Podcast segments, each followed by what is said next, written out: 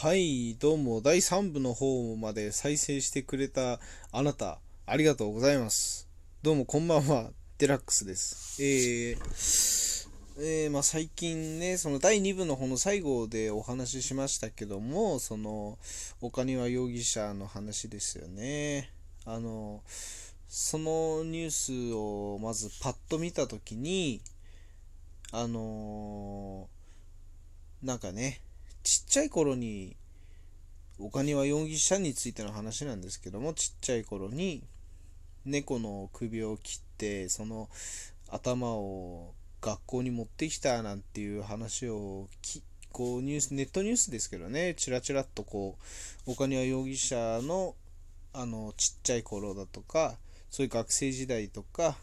またその茨城一家殺傷事件の前に起こした事件の話についてあのネットニュースを見てた時に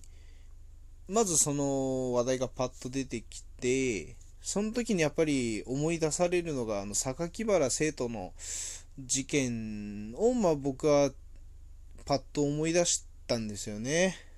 うん。まあそんなことがありながら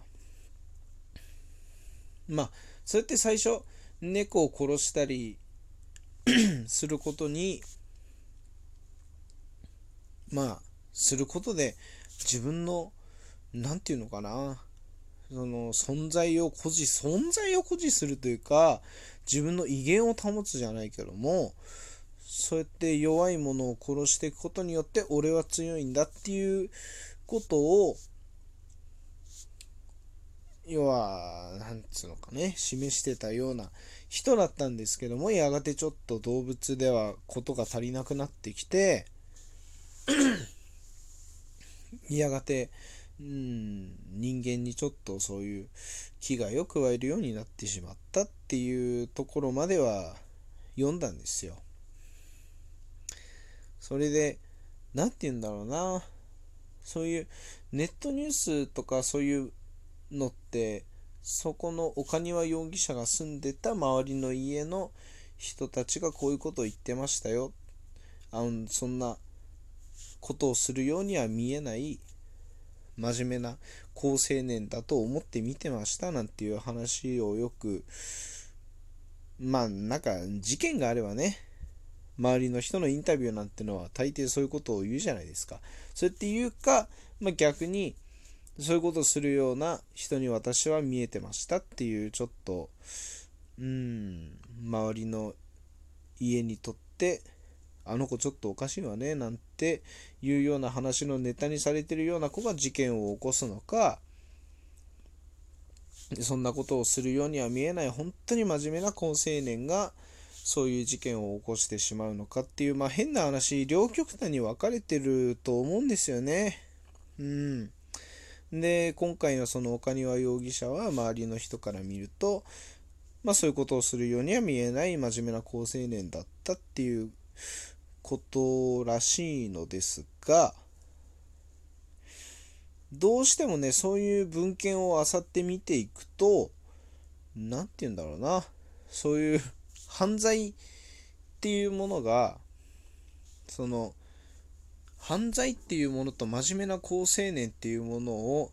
要は結びつけないようにするっていう言い方が正しいのか分かんないですけどそんな真面目な好青年は絶対犯罪を犯さないだろうみたいな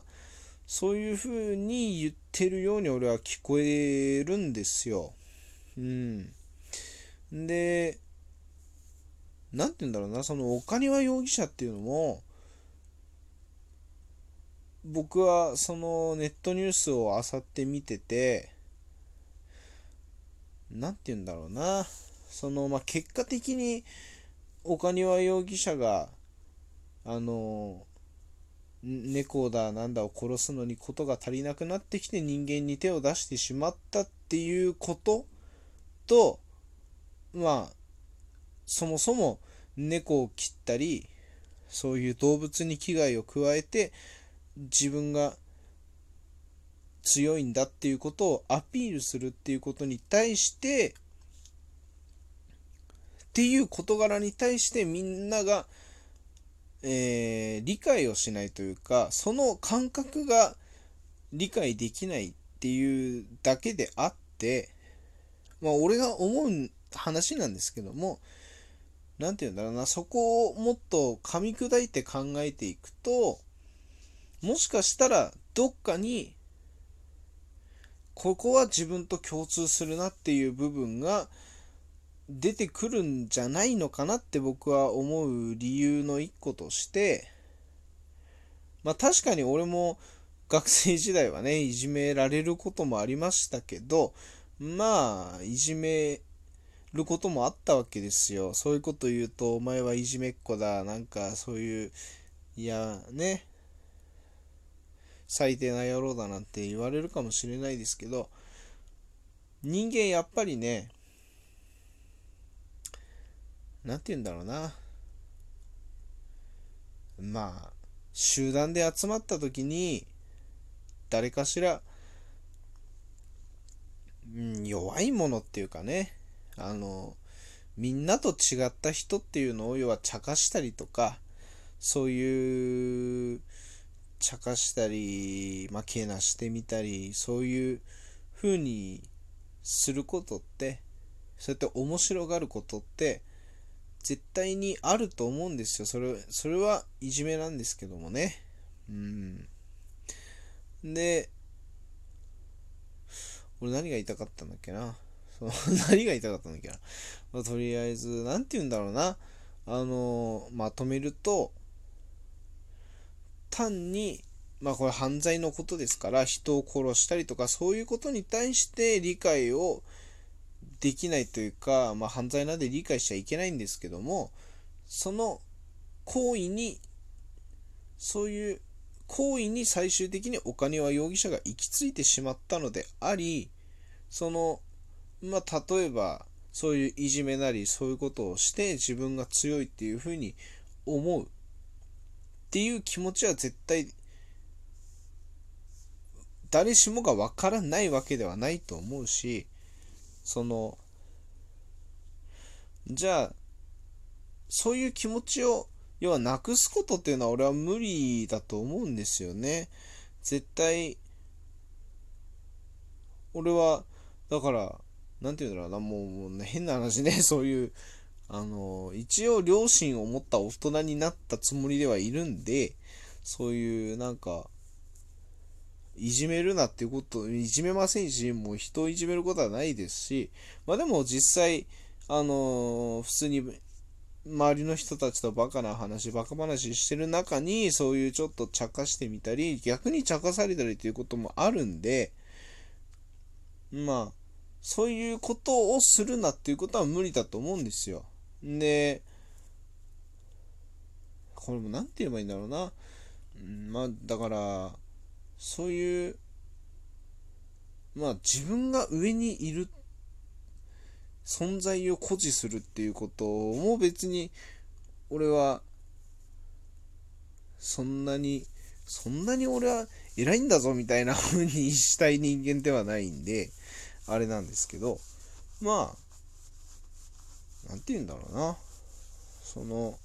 どっかで必ず共通する部分っていうのはあってその岡庭容疑者の心情というかそれでまあだからそういう事件が起こった時にそういう奇妙な事件が起こった時にあいつはおかしいやつだからそういうことをしたんだっていうことで決着をつけちゃうとあの、結局根本的な解決にはなってないような気が俺はするんですよね。なんで、そういう、なんでそういう風なことをしてしまったのか、なぜそういう行為に行き、行為をするっていうことに行き着いてしまったのかっていうところを深くもっともっと深く掘り下げていってそのなんなら岡庭容疑者のその、まあ、生まれ育った背景だったりトラウマなことがあったりとかそういうことをもっともっともっと深く掘り下げてっていかないと結局はなんか根本的な解決にはなんないんじゃないのかなっていうふうに僕は見てて思いましたね、それは。